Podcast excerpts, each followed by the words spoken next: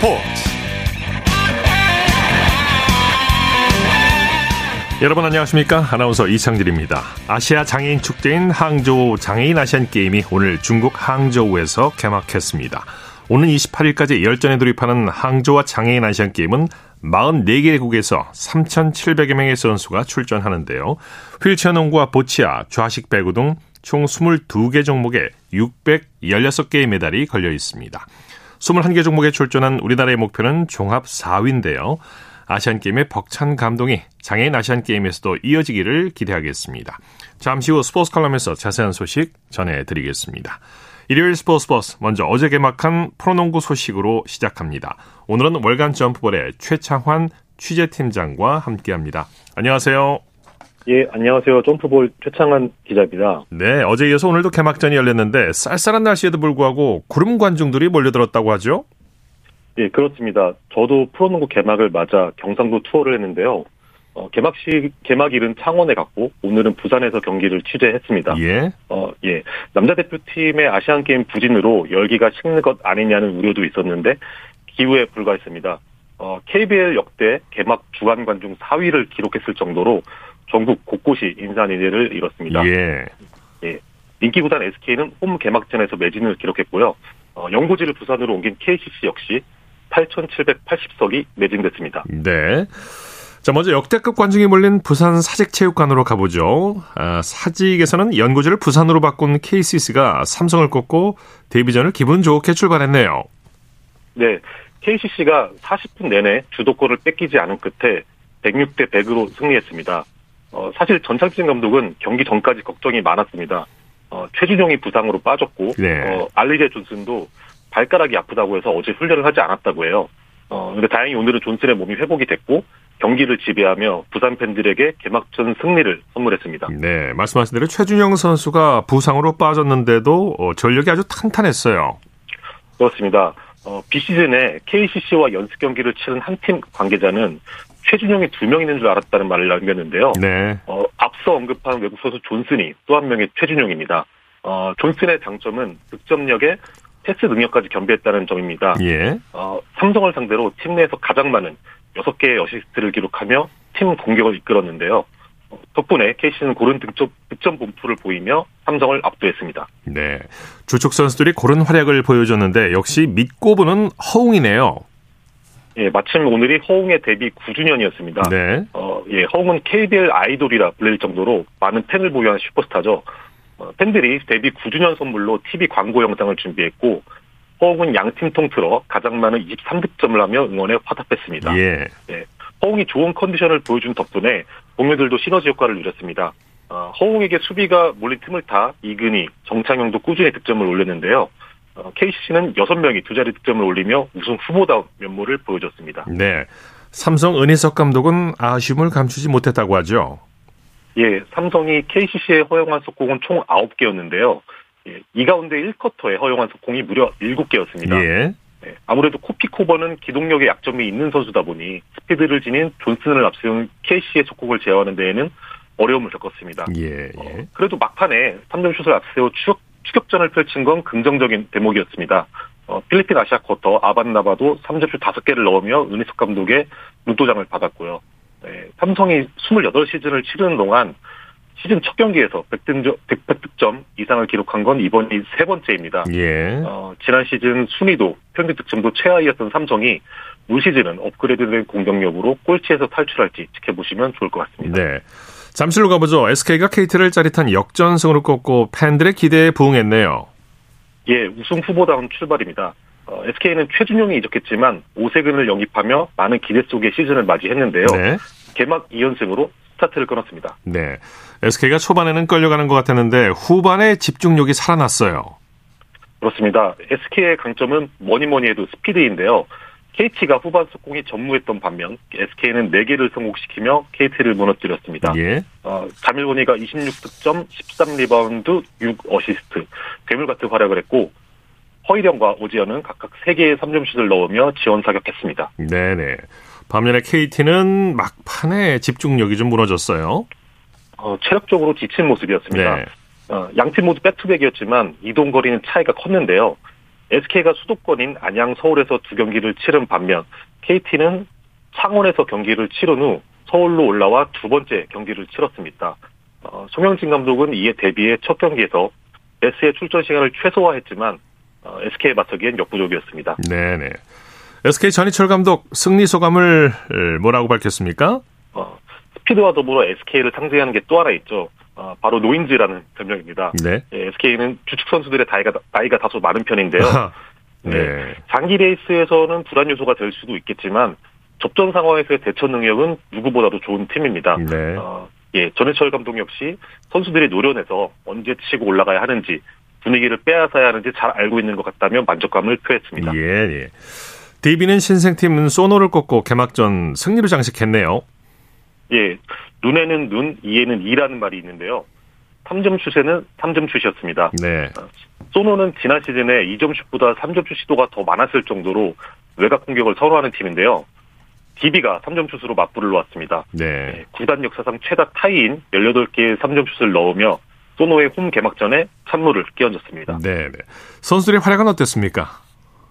예, 단연 로슨을 꼽을 수 있습니다. 예. 어, 마치 지난 시즌 함께 뛰었던 전 동료들의 장단점을 다 알고 있다는 듯이 공수를 넘나들며 맹활약했습니다. 네. 23점, 10 리바운드, 9 어시스트. 어, 트리플 더블에 어시스트 한 개만 부족한 엄청난 활약상이었습니다. 네, 네. 그리고 신인 티를 벗은 박인웅도 개인 최다인 15득점하며 올 시즌에 대한 기대감을 심어줬습니다. 네. 소노는 수비에서 좀 아쉬움이 있었어요. 어, 조금 과격한 표현일 수도 있을 텐데요. 네, 김승기 소노 감독의 지론이 맞은 만큼 돌려준다입니다. 음. 어, 그만큼 공격 지향적인 팀인데 반면에 수비는 김승기 감독의 고심거리 가운데 하나가 되겠고요. 어, 소노는 3점 슛을 많이 허용했을 뿐만 아니라 속공도 7개나 내줬습니다. 어, 그야말로 공수에 걸쳐 완패였습니다. 네네. 자, 큰 점수차로 승리를 거둔 김주성 감독 데이비전을 승리로 장식해서 기뻤을 것 같아요. 네, 승리에 대한 기쁨을 표했지만 한편으로는 긴장감을 강조했습니다. 어, 선수들이 너무 잘해줘서 기쁘다는 말을 남겼는데요. 이어 54경기 내내 오늘처럼 쏟아내야 한다며 선수들에게 긴장감을 심어주는 모습이었습니다. 예. 어, 숙소 들어가며 곧바로 또 경기 영상을 돌려보며 분석이 들어갈 거라고 하네요. 네네네. 자, 이번에는 NBA 소식 살펴볼까요? 골든 스테이트가 새로운 시즌 준비를 위해서 게이와 맥그로버를 맥그루더를 방출했다고 하죠. 예, 그야말로 세월이 야속해입니다. 어, 루디 게이는 한때 올스타에도 선발될 정도로 한 팀을 대표하는 선수였는데 네. 골든 스테이트와 트레이닝 캠프 계약을 한 지 3주 만에 방출되는 수모를 겪었습니다. 어, 맥그루더도 함께 방출됐고요. 예. 어, 물론 경쟁에서 밀린 측면도 있지만 재정적인 압박도 요인 가운데 하나로 꼽히고 있습니다. 네. 어, 골든스테이트는 올 시즌 연봉 총액만 2억 달러가 넘는 팀입니다. 어, 루디 게이의 부활을 기대했지만 결국 루디 게이, 맥그로도의 경쟁력은 기대 이하였고요. 어, 사치세의 부담을 피하기 위해 방출을 선택한 것으로 보입니다. 네네. 그 밖에 다른 농구 소식 있으면 전해주시죠. 어, 창원 LG 가드 이재도와 관련된 소식인데요. 어, 이재도는 필리핀 전지훈련에서 오른 손등에 금이 가는 부상을 입어 개막전 출전이 불투명했습니다. 예. 하지만 최근 들어 빠른 회복세를 보여 개막전에 출전을 했습니다. 어, 391경기 연속 출전 기록도 이어가며 역대 2호 400경기 연속 출전이 카운트다운에 돌입했습니다. 네? 이제도의 등번호가 4벌인데 어, 올 시즌에도 전경기 출전하면 444경기 연속 출전이 그렇군요. 되더라고요. 네. 기록에 대한 예측과 자부심이 큰 이재도의 그 연속 경기 출전 기록이 어디까지 이어질지 지켜보시면 재밌을 것 같습니다. 네, 소식 감사합니다. 예, 감사합니다. 프로농구 개막전 소식 월간 점프볼의 최창환 취재팀장과 살펴봤습니다.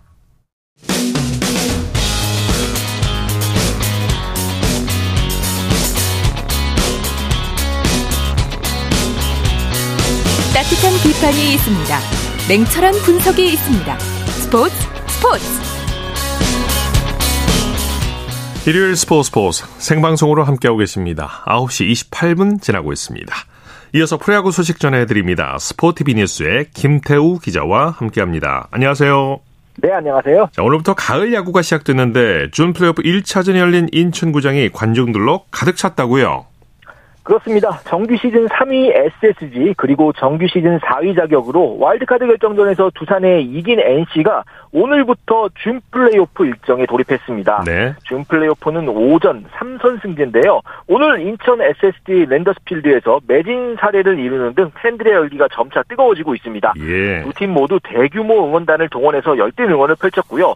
대형 대형 청수마 그다음 뭐 깃발도 경기장 곳곳에 등장하는 등 가을 냄새가 물씬 나는 하루를 보냈습니다. 보냈습니다. 아이고 선수들 경기할 만 났겠어요. 그렇습니다. 네, NC가 SSC와 6년 만에 가을 야구에서 만났는데 NC가 SSG를 물리치고 1차전을 승리로 장식했죠.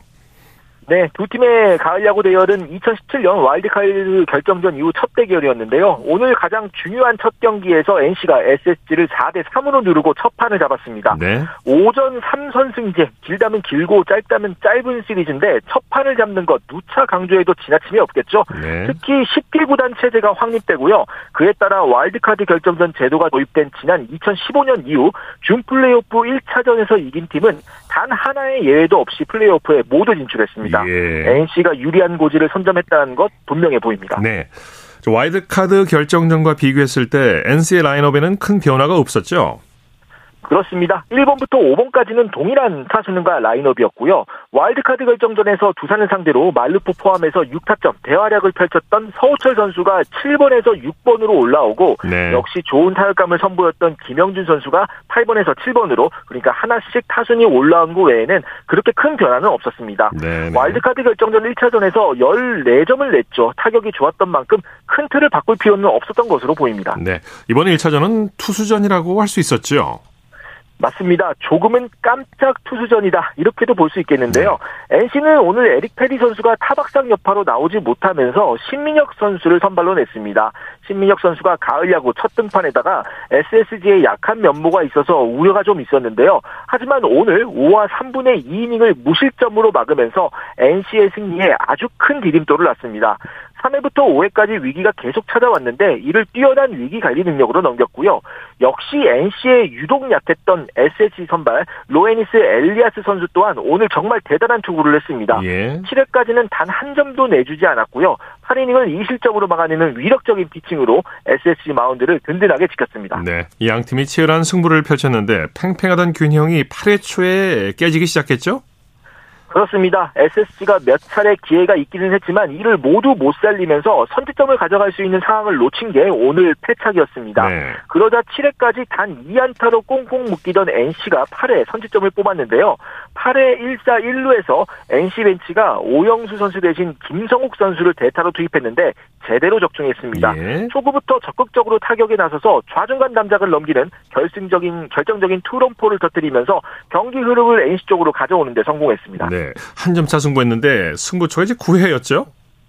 그렇습니다. 2대1로 앞선 NC가 9회 박민호 선수가 선두타자 안타를 치고 나가자 희생번트로 2루를 보냈고요. 네. 이어 박민호 선수의 기습적인 3루 도루에 이어서 마틴 선수의 우전 적시타 때 NC가 정말 귀중한 한 점을 뽑았습니다.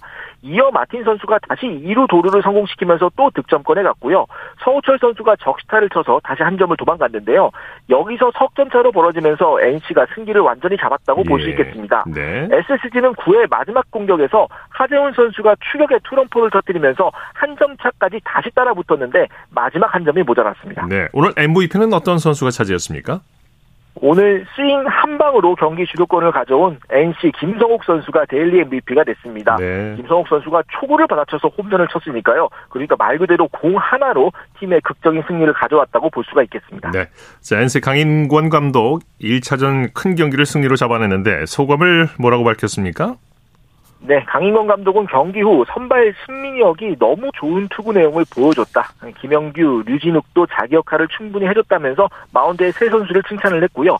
타선에서는 김성욱의 홈런이 결정적이었다고 평가를 했습니다. 네. 김성욱 선수가 연습 때 타격이 나쁘지 않아서 망설임 없이 투입을 했는데 큰 성공을 거뒀다고 평가했습니다. 네, 내일 준 플레이오프 2차전이 열리는데 관전 포인트 짚어주시죠. 내일 오늘과 같은 장소 인천 SSG 랜더스필드에서 오후 6시 반부터 2차전이 열립니다. SSG는 국내 에이스 김광현 선수가 선발로 나서고요. 뭐 김광현 선수 다들 아시다시피 가을 야구 경험이 풍부한 선수고 시즌 막판 활약이 나쁘지 않아서 반격의 선봉장으로 기대를 모으고 있습니다. 네. SSG는 커크 맥카티 선수가 내일부터는 불펜에서 대기가 가능할 것으로 보이고요. 오늘 득점권에서 다소 무기력했던 타선이 내일 얼마나 살아나느냐 이게 중요할 것 같습니다. 예. 반대로 NC는 테디 선수가 오늘 불펜 피칭을 했는데 아직 100% 상태가 아니라 내일은 송명기 선수가 선발로 나갑니다. 네. 타선의 분위기가 나쁘지 않은 상황에서 오늘 신민혁 선수가 그랬던 것처럼 또 하나의 젊은 투수가 SSG의 앞길을 막을 수 있을지 주목되는 가운데 만약 내일도 NC가 경기를 이긴다면 패디 선수를 지금 아껴두고 있기 때문에 굉장히 유리한 고지를 선점한다 이렇게 볼 수 있겠습니다. 네, 소식 감사합니다. 네, 감사합니다. 프로야구 소식 스포티비 뉴스의 김태우 기자와 정리해드렸고요. 이어서 프로배구 소식입니다. 스포츠 동아의 강산 기자와 함께합니다. 안녕하세요. 네, 안녕하세요. 오늘 배구 경기장 분위기는 어땠습니까?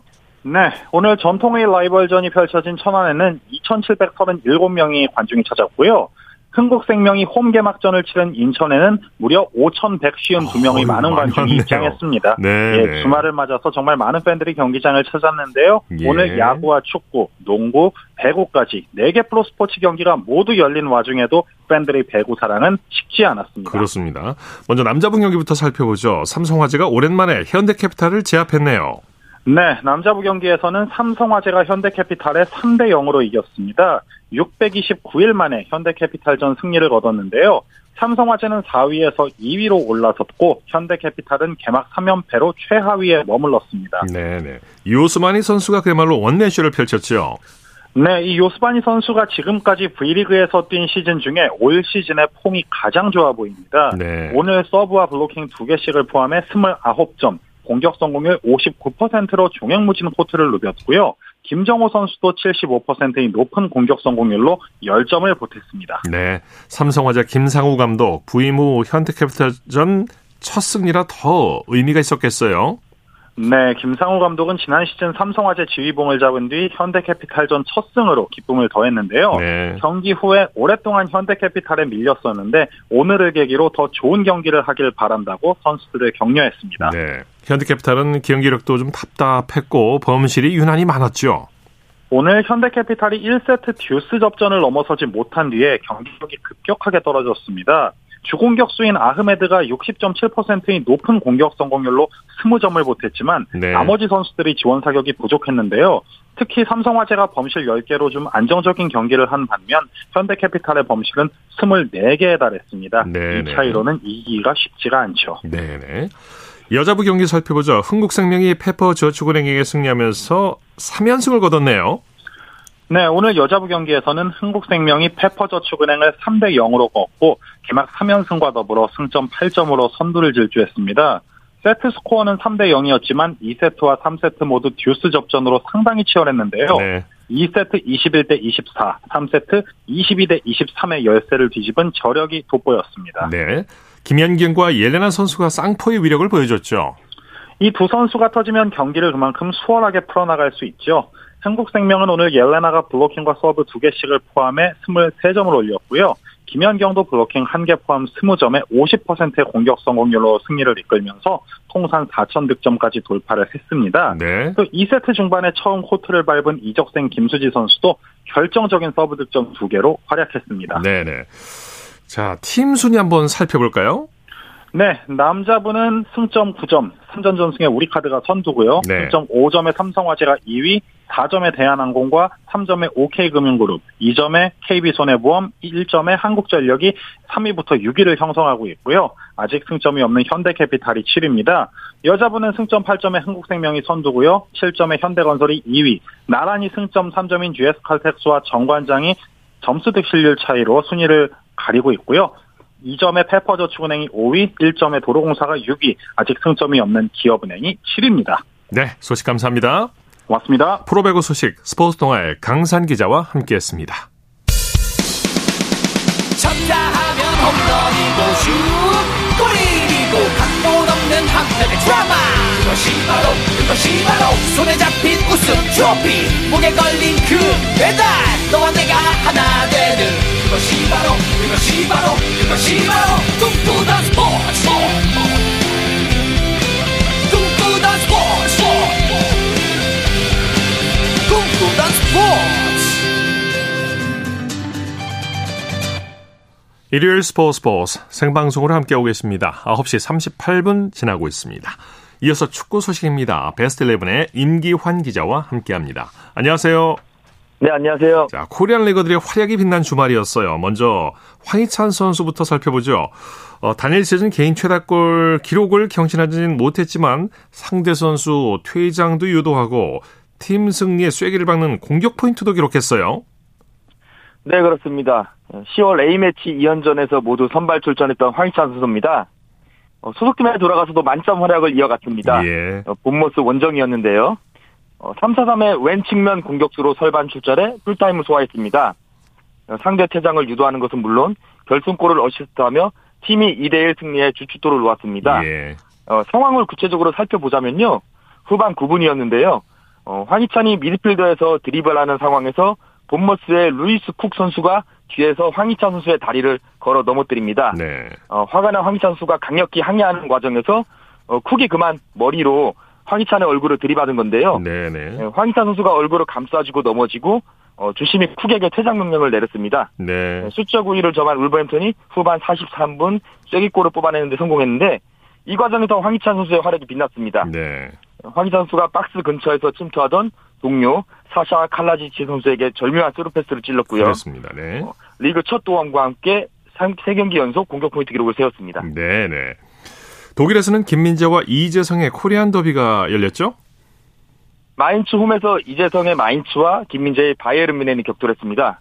어, 두 선수 모두 최근 A매치 2연전에 뛰었거든요. 어, 독일로 돌아가서도 소속팀에서 바로 선발로 출전했습니다. 어, 이재성 선수가 2선 공격수로 출전해 63분을, 김민재 선수가 중앙 수비수로 90분 풀타임을 소화했습니다. 네. 경기 내용은 어땠습니까? 이 코리안 더비의 희비가 엇갈리는 게 우리 팬들로선 가슴이 아픈 일인데 예. 어, 승부의 세계는 냉혹한 법이죠. 어, 승리의 여신은 김민재 선수에게 미소를 지었습니다. 예. 어, 우선 객관 전력부터 미넨이 앞서기는 합니다만 어, 김민재가 중심이 된 미넨 수비진이 마인츠의 공격을 1실점으로 막았고요. 네. 어, 이처럼 안정된 수비를 바탕으로 킹슬리 코만, 해리 케인, 레온 고레츠카 선수가 연속골을 터뜨리면서 뮌헨이 마인츠 원정에서 기분 좋은 3대1 승리를 거뒀습니다. 네네. 김민재 선수가 또 기록을 하나 세웠어요. 네, 놀라운 기록을 하나 썼는데요. 이날 102회의 패스를 시도해 모두 성공시켰습니다. 100%군요. 패스가. 예, 심지어 패스 횟수가 적은 것도 아닙니다. 예. 공격 지역 패스가 7차례 있었고 롱 패스도 3번 있었고요. 어, 그런데 말씀하신 대로 100%의 놀라운 성공률을 기록했고 예. 어, 수비 지표도 대단했습니다. 어, 걷어내기 3회, header clear 2회, 가로채기 2회, recovery 5회, 공중볼 경합에서도 두 번 승리했습니다. 네네. 뭐 이재성 선수도 활약 자체는 괜찮았습니다. 예, 0대 1로 뒤진 전반 12분 한 차례 헤더슛을 시도했는데 이게 뮌헨 골대를 강타했거든요. 예. 어, 김민재 선수의 간담을 서늘하게 했던 순간이고요. 뭐 볼터치 28회, 유효 슈팅 1회, 타락박 2회.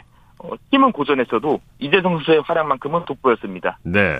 또 정우영 정우영 선수 활약도 빛났죠. 네, 아시안 게임 득점왕 아니겠습니까? 정우영 선수가 예. 예, 소속팀의 복귀에서도 존재감을 이어갔고요. 어, 황희찬 선수와는 달리 후반 38분에야 교체로 그라운드를 밟았는데 뭐 10분도 채 주어지지 않은 상황에서 어, 존재감을 발휘하는 데는 7분이면 충분했습니다. 네. 어, 2대 0으로 소속팀이 앞선 상황에서 크로스로 어, 동료 데니스 운다브 선수의 헤더골을 도왔고요. 어, 두 경기 연속 어시스트를 기록했습니다. 뭐 아시안 게임에 A 대표팀 일정까지 마치고 소속팀에 복귀하면서 축구 인생 최고의 나날들을 보내고 있는 정우영 선수인데요. 네. 뭐 소속팀 복귀전부터 도움을 기록하며 팀의 6연승에 힘을 보탰고요. 아시안 게임 국가대표 A매치 그리고 소속팀에서 모두 공격 포인트를 올린 유일한 태극 전사였습니다. 네네. 이제 곧 주전 자리로 올라가겠죠. 네, 정우영 선수의 팀 동료가 독일 분데스리가 역사에 새로운 이정표를 작성했다고요? 슈투트가르트의 세루 기라시 선수입니다. 어, 우니온 베를린 원정에서 전반 16분 어, 강력한 헤더슛으로 골망을 흔들었는데요. 네. 이 골이 14호 골입니다. 예. 8경기 만에 달성한 기록인데 어, 로이터에 따르면 분데스리가 역사상 첫 8경기에서 14골을 넣은 선수라고 합니다. 네. 어, 이번 시즌 해트트릭을 포함해 멀티골 이상만 4번 기록했는데 어, 리그 8경기 중에 득점에 실패한 경기가 쾰른전이 유일합니다. 어, 네. 당연히 현재 분데스리가 선두를 달리고 있고요. 어, 프리미어리그에서 숱하게 득점을 차지한 미네의 해리케인의 5골이나 앞서고 있습니다. 예. 해린이 8경기에서 9골을 기록하고 있는데 네. 어, 이보다 5골이 앞섰으니 이 선수가 얼마나 굉장한지 좀 알 수 있을 것 같습니다. 네. 이강인 선수의 복귀전은 어땠습니까? 공격 포인트를 아쉽게도 올리지 못했습니다만 어, 스트라스부르전이죠. 오른 측면 공격수로 선발 출전해 팀의 3대0 완승에 기여했습니다. 네. 뭐 하이라이트는 전반 31분에 나왔습니다. 어, 이강인 선수가 전진하는 음바페 선수를 향해 침투 패스를 찔렀고 이것을 음바페가 다시 솔레르 선수에게 건네서 득점을 완성했습니다. 어, 쉽게 말해 득점의 기점 역할을 이강인 선수가 해낸 것인데요. 네. 어, 득점 후에 음바페 선수가 이강인 선수를 콕 집어서 하이파이브를 건네기도 했습니다. 이강인 선수의 기록도 굉장했습니다. 어, 73번에 볼터치하는 동안 53번의 패스 시도 그중에 48번을 성공시켰습니다. 예. 어, 슈팅도 한 차례 있었고요. 이 파리 경기가 은바페 중심으로 전개될 수밖에 없는데 어, 그래서 더 득점 기회를 잡지 못하는 것은 있지만 그래도 어, 팀 전술상 연계에 집중하면서 승리에 기여하는 모습이었습니다. 네네. 자, 그리고 이제 막바지 순위 싸움이 한창인 K리그로 넘어와 보죠. 대전이 일단 생존 경쟁에서 일단 가장 먼저 어, 답을 찾았어요. 네, 대전이 이번 시즌 광주와 함께 어, K리그 1 승격팀인데요. 광주는 이미 뭐 이번 시즌 돌풍의 팀으로 어, 저 멀리 달아난 상황에서 네. 대전까지 잔류를 할 수 있느냐가 이번 시즌 막바지 K리그의 관전 포인트 중에 하나였거든요. 네. 그런데 대전이 34라운드에서 수원FC와 비기면서 K리그 1 잔류를 확정 지었습니다. 뭐 출발은 순조롭지 않았습니다. 전반 12분 수원FC 장신 공격수 김현 선수에게 헤더 선취골을 내줬거든요. 네. 그런데 후반 7분 티아고 선수가 교체 투입하면서 해결사로 나섭니다. 티아고 선수가 후반 16분 페널티 왼쪽에서 김인균 선수가 투입한 크로스를 골 지역 정면에서 오른발로 방향만 틀어서 동점골을 만들어냅니다. 네. 대전의 조기 잔류를 확정하는 골이었고요. 티아고 선수는 시즌 15골로 울산의 주민규 선수와 함께 득점 공동 선두로 올랐었습니다. 네. 소식 감사합니다. 네, 고맙습니다. 축구 소식 베스트 11의 임기환 기자였고요. 이어서 한 주간 이슈가 됐던 스포츠계 소식을 집중 분석해보는 최동호의 스포츠 칼럼 시간입니다. 항저우 아시안 게임에서 이제 항저우 아시, 장애인 아시안 게임이 오늘 막을 올렸는데요. 스포츠 평론가 최동호 씨와 함께 항저우 장애인 아시안 게임에 대해서 자세히 얘기 나눠보겠습니다. 안녕하십니까? 예, 안녕하세요. 네, 지금 개회식이 진행 중이죠. 어, 예, 그렇습니다. 이 항저우 올림픽 스포츠 센터 스타디움에서 이 항저우 장애인 아시안 게임 개회식이 어, 1시간 전인 이 오후 7시 30분에 시작이 됐습니다. 네. 자, 이 오늘 개회식 이 아시안 게임과 마찬가지거든요. 이 최첨단 기술을 동원한 이 다양한 영상이 활용되고 있고요. 자, 이 개회식 공연은 이 화합, 발전, 평화 등의 주제를 이 항저우를 상징하는 꽃, 이 오스만투스를 통해서 형상화하고 있거든요. 네. 아, 그리고 이 장애인과 비장애인이 함께 공연을 만들어 가고 있는 것이 굉장히 인상적입니다. 네. 오늘 개막식을 시작으로 내일부터 본격적인 메달 경쟁에 들어가게 되는데요. 예. 이번 대회는 어떤 종목 경기들이 열리는지 좀 소개해 주시죠. 어, 자, 우선 이 항저우 아시안, 아, 항저우 장애인 아시안 게임 오늘 막을 올리고 28일까지 일주일간 열리게 됩니다. 어, 22개 종목에서 이총 616개의 메달이 걸려 있고요. 어, 44개국에서 3,700여 명의 선수들이 참가를 하고 있습니다. 네. 자, 우리나라는 이 시각 축구를 제외한 21개 종목에 이 선수 208명을 포함한 선수단 345명을 파견했고요.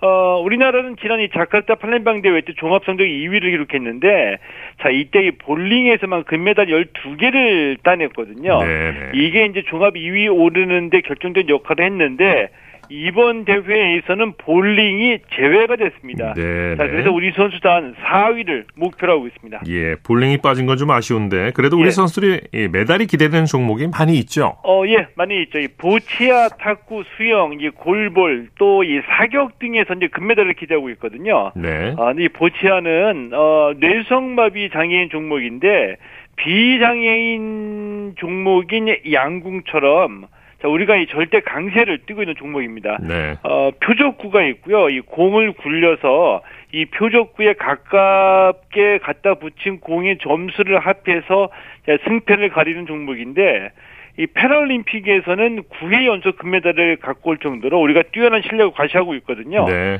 자, 혼성 페어 또 이 남녀 개인전에서 금메달을 기대하고 있고요.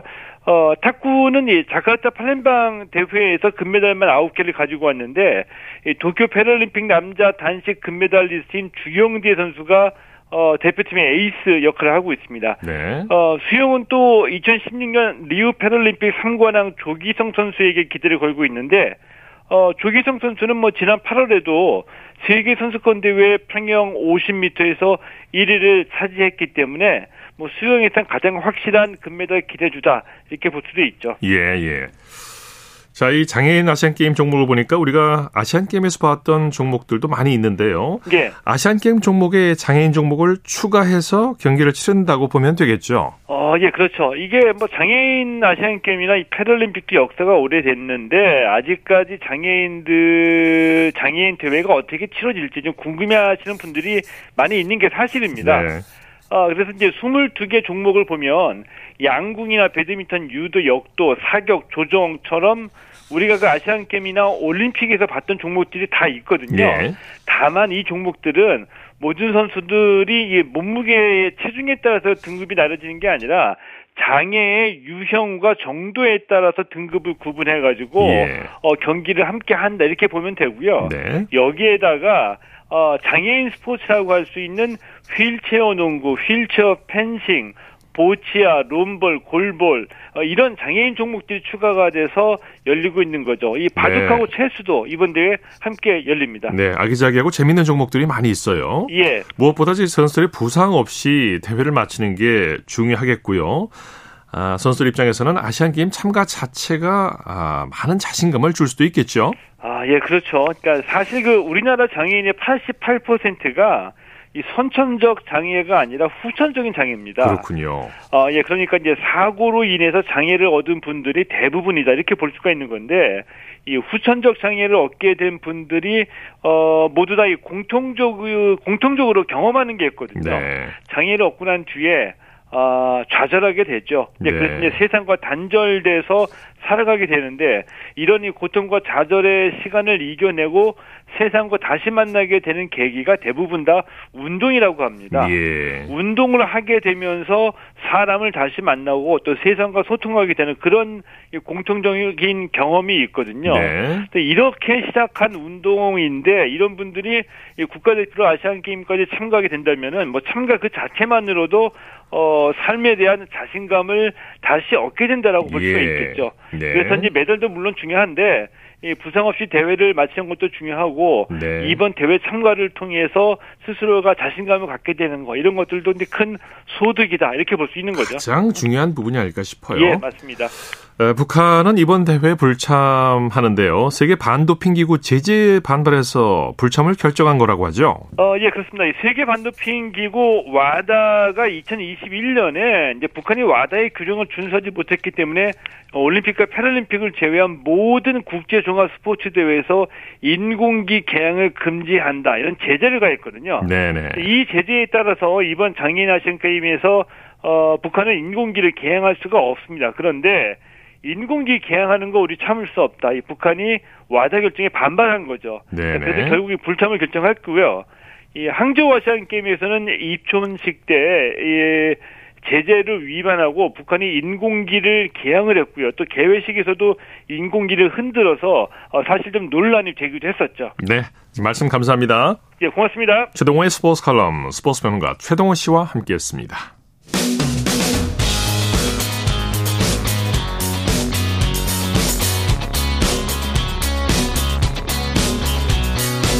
따뜻한 비판이 있습니다. 냉철한 분석이 있습니다. 스포츠 스포츠 이어서 다양한 종목의 스포츠 소식을 전해드리는 일요 스포츠 와이드 시간입니다. 곽지현 리포터와 함께합니다. 어서 오십시오. 네, 안녕하세요. 자, 한국 남자 쇼트트랙의 간판 황대헌 선수, 중국 린 샤오준 선수와 4년 만에 국제대회 맞대결에서 압승을 거뒀네요. 그렇습니다. 한국 시간으로 오늘 캐나다 몬트리올에서 열린 국제 빙상 경기 연맹 월드컵 1차 대회 남자 1,500m 결승에서 우리 황대헌 선수 2분 23초 666의 기록으로 가장 먼저 결승전 통과해서 금메달 금메달 따냈습니다. 이 결승에 함께 진출한 김건우 선수는 4위로 아쉽게 메달을 놓쳤고요. 이렇게 황대원 선수는 지난해 베이징 동계 올림픽을 마치고 이 태극마크를 반납했었죠. 네, 이번 시즌 월드컵 시리즈 복귀 첫 대회부터 이렇게 금빛 질주를 펼쳤습니다. 네. 그 이번 대회 남자 1500m 종목의 최대 관심사는 뭐니 뭐니 해도 이 한국 대표팀 시절의 악연으로 얽힌 황대현 선수와 이 중국 런샤 오준의 맞대결이었죠. 이 두 선수는 태극 마크를 달고 대표팀에서 함께 이 한솥밥을 먹 한솥밥을 먹었지만은 네. 그 지난 2019년 훈련 과정에서 참 불미스러운 일이 벌어졌습니다. 그 린샤 오준은 이 법정 싸움을 거쳐서 무죄를 선고받았고 예. 한국을 떠나 중국으로 귀환해 귀화했죠. 네. 네. 중국 유니폼을 입고 지난 시즌에 복귀를 했는데 이 황대현 선수는 당시 국가대표로 뛰지 못했습니다. 예. 네, 이렇게 이번 시즌에 나란히 양국의 이런 국가대표로 선발이 돼서 4년 만에 경기를 치렀습니다. 네. 자, 한국 남자 핸드볼 대표팀이 파리올림픽 아시아 예선에서 3연승을 달렸네요. 네, 그렇습니다. 어제 카타르 도하에서 열린 대회입니다. 이 조별리그 A조 3차전에서 이 남자 핸드볼 대표팀 인도의 46대 19로 크게 이겼습니다. 우리 대표팀은 아랍에미리트 그리고 사우디아라비아에 이어서 인도까지 꺾어서 3연승을 질주해서 4강 진출 가능성을 높였습니다. 우리 대표팀은 우리 시간으로 내일입니다. 23일 새벽 1시 이 아시아 강호 카타르를 상대로 4차전 치릅니다. 이 카타르도 예선에서 연승을 달리고 있어서 이 내일 새벽 경기에서 그 조별리그 1위가 결정될 가능성이 큽니다. 네. 이 아시아 예선에 11개국이 출전하고요. 이 우승팀은 올림픽 본선에 직행하고 준 우승팀은 내년 3월에 예정돼 있는 세계 예선전 출전권이 주어집니다. 네. 우리나라 남자 핸드볼 지난 2012년 런던 올림픽 이후로는 한 번도 올림픽 본선 무대에 오르지 못했어요. 네, 이번에 좋은 성적 기대해 보겠습니다. 네.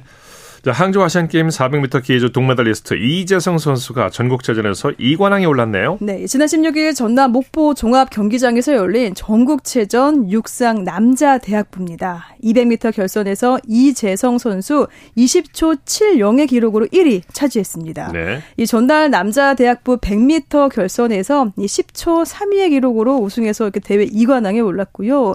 이재성 선수는 이번 대회 100m, 200m 기록 모두 대학부 대회 신기록입니다. 예. 근데 이 두 종목 모두 그 일반부 우승자를 뛰어넘는 기록까지 낸 그렇군요. 거예요. 그 이재정 선수는 이 항저우 아시안 게임에서 이정태, 김구경, 이 고승환 선수와 함께 남자 400m 계주 동메달 따냈습니다. 네, 감격의 눈물을 흘렸었죠. 네. 자, 항저우 아시안 게임 역도 금메달리스트 박혜정 선수 어, 용상 한국 신기록을 세웠군요. 네, 제2의 장미란이라고 불리고 있죠. 이 박혜정 선수 이 지난 17일 전남 완도 농어민 문화체육센터에서 열린 전국체전 역도 여자 일반부 87kg 이상급 용상 결승전입니다. 금메달 획득했습니다. 네. 용상 170kg을 들어서 종전 기록보다 1kg 더 무거운 한국 신기록을 세운 겁니다. 네. 용상 금메달에 이어서 합계에서도 294kg으로 정상에 올랐고요. 당당하게 대회 2관왕 차지했습니다. 예. 박혜정 선수는 지난달 세계 선수권에서 우리 선수 최초로 금메달 3개를 싹쓸이했고요. 열흘 전에 아시안 게임에서 허리 부상으로 허리 부상임에도 불구하고 가장 높은 시상대에 올랐죠. 예. 그리고 그리고 전국체전 2관왕으로 이렇게 한국 기록까지 갈아치운 아주 무서운 20살입니다. 네. 이렇게 이번 시즌 아주 화려하게 마무리 잘했습니다. 네. 전국대회, 체육대회에서 새로운 다이빙 스타가 탄생했다고요? 네, 경북 김천 율곡고등학교 2학년 최강인 선수입니다. 그 이번 전국체전 수영 다이빙 종목 플랫폼 다이빙, 그리고 스프링보드 3m 등 다섯 개 종목에 참가해서 모두 금메달 따냈습니다. 네. 이 전국체전에서 다이빙 선수가 출전할 수 있는 종목은 모두 다섯 종목인데요. 이 모든 종목에서 금메달을 따낸 거예요. 예. 14년 만에 이렇게 대회 5관왕 차지했습니다. 5관왕이군요. 대단하죠. 예, 최강인 선수는 지난해 전국체전에서 은메달 3개를 차지한 데 이어서 이렇게 올해는 5개의 금메달을 차지하면서 새로운 다이빙 스타의 탄생을 알렸습니다. 네. 일요 스포츠 와이드 곽지현 리포터와 함께했습니다. 수고했습니다. 네, 고맙습니다. 스포츠 스포츠 오늘 준비한 소식은 여기까지고요. 내일은 8시 30분부터 들으실 수 있습니다. 함께해 주신 여러분 고맙습니다. 지금까지 아나운서 이창진이었습니다. 스포츠 스포츠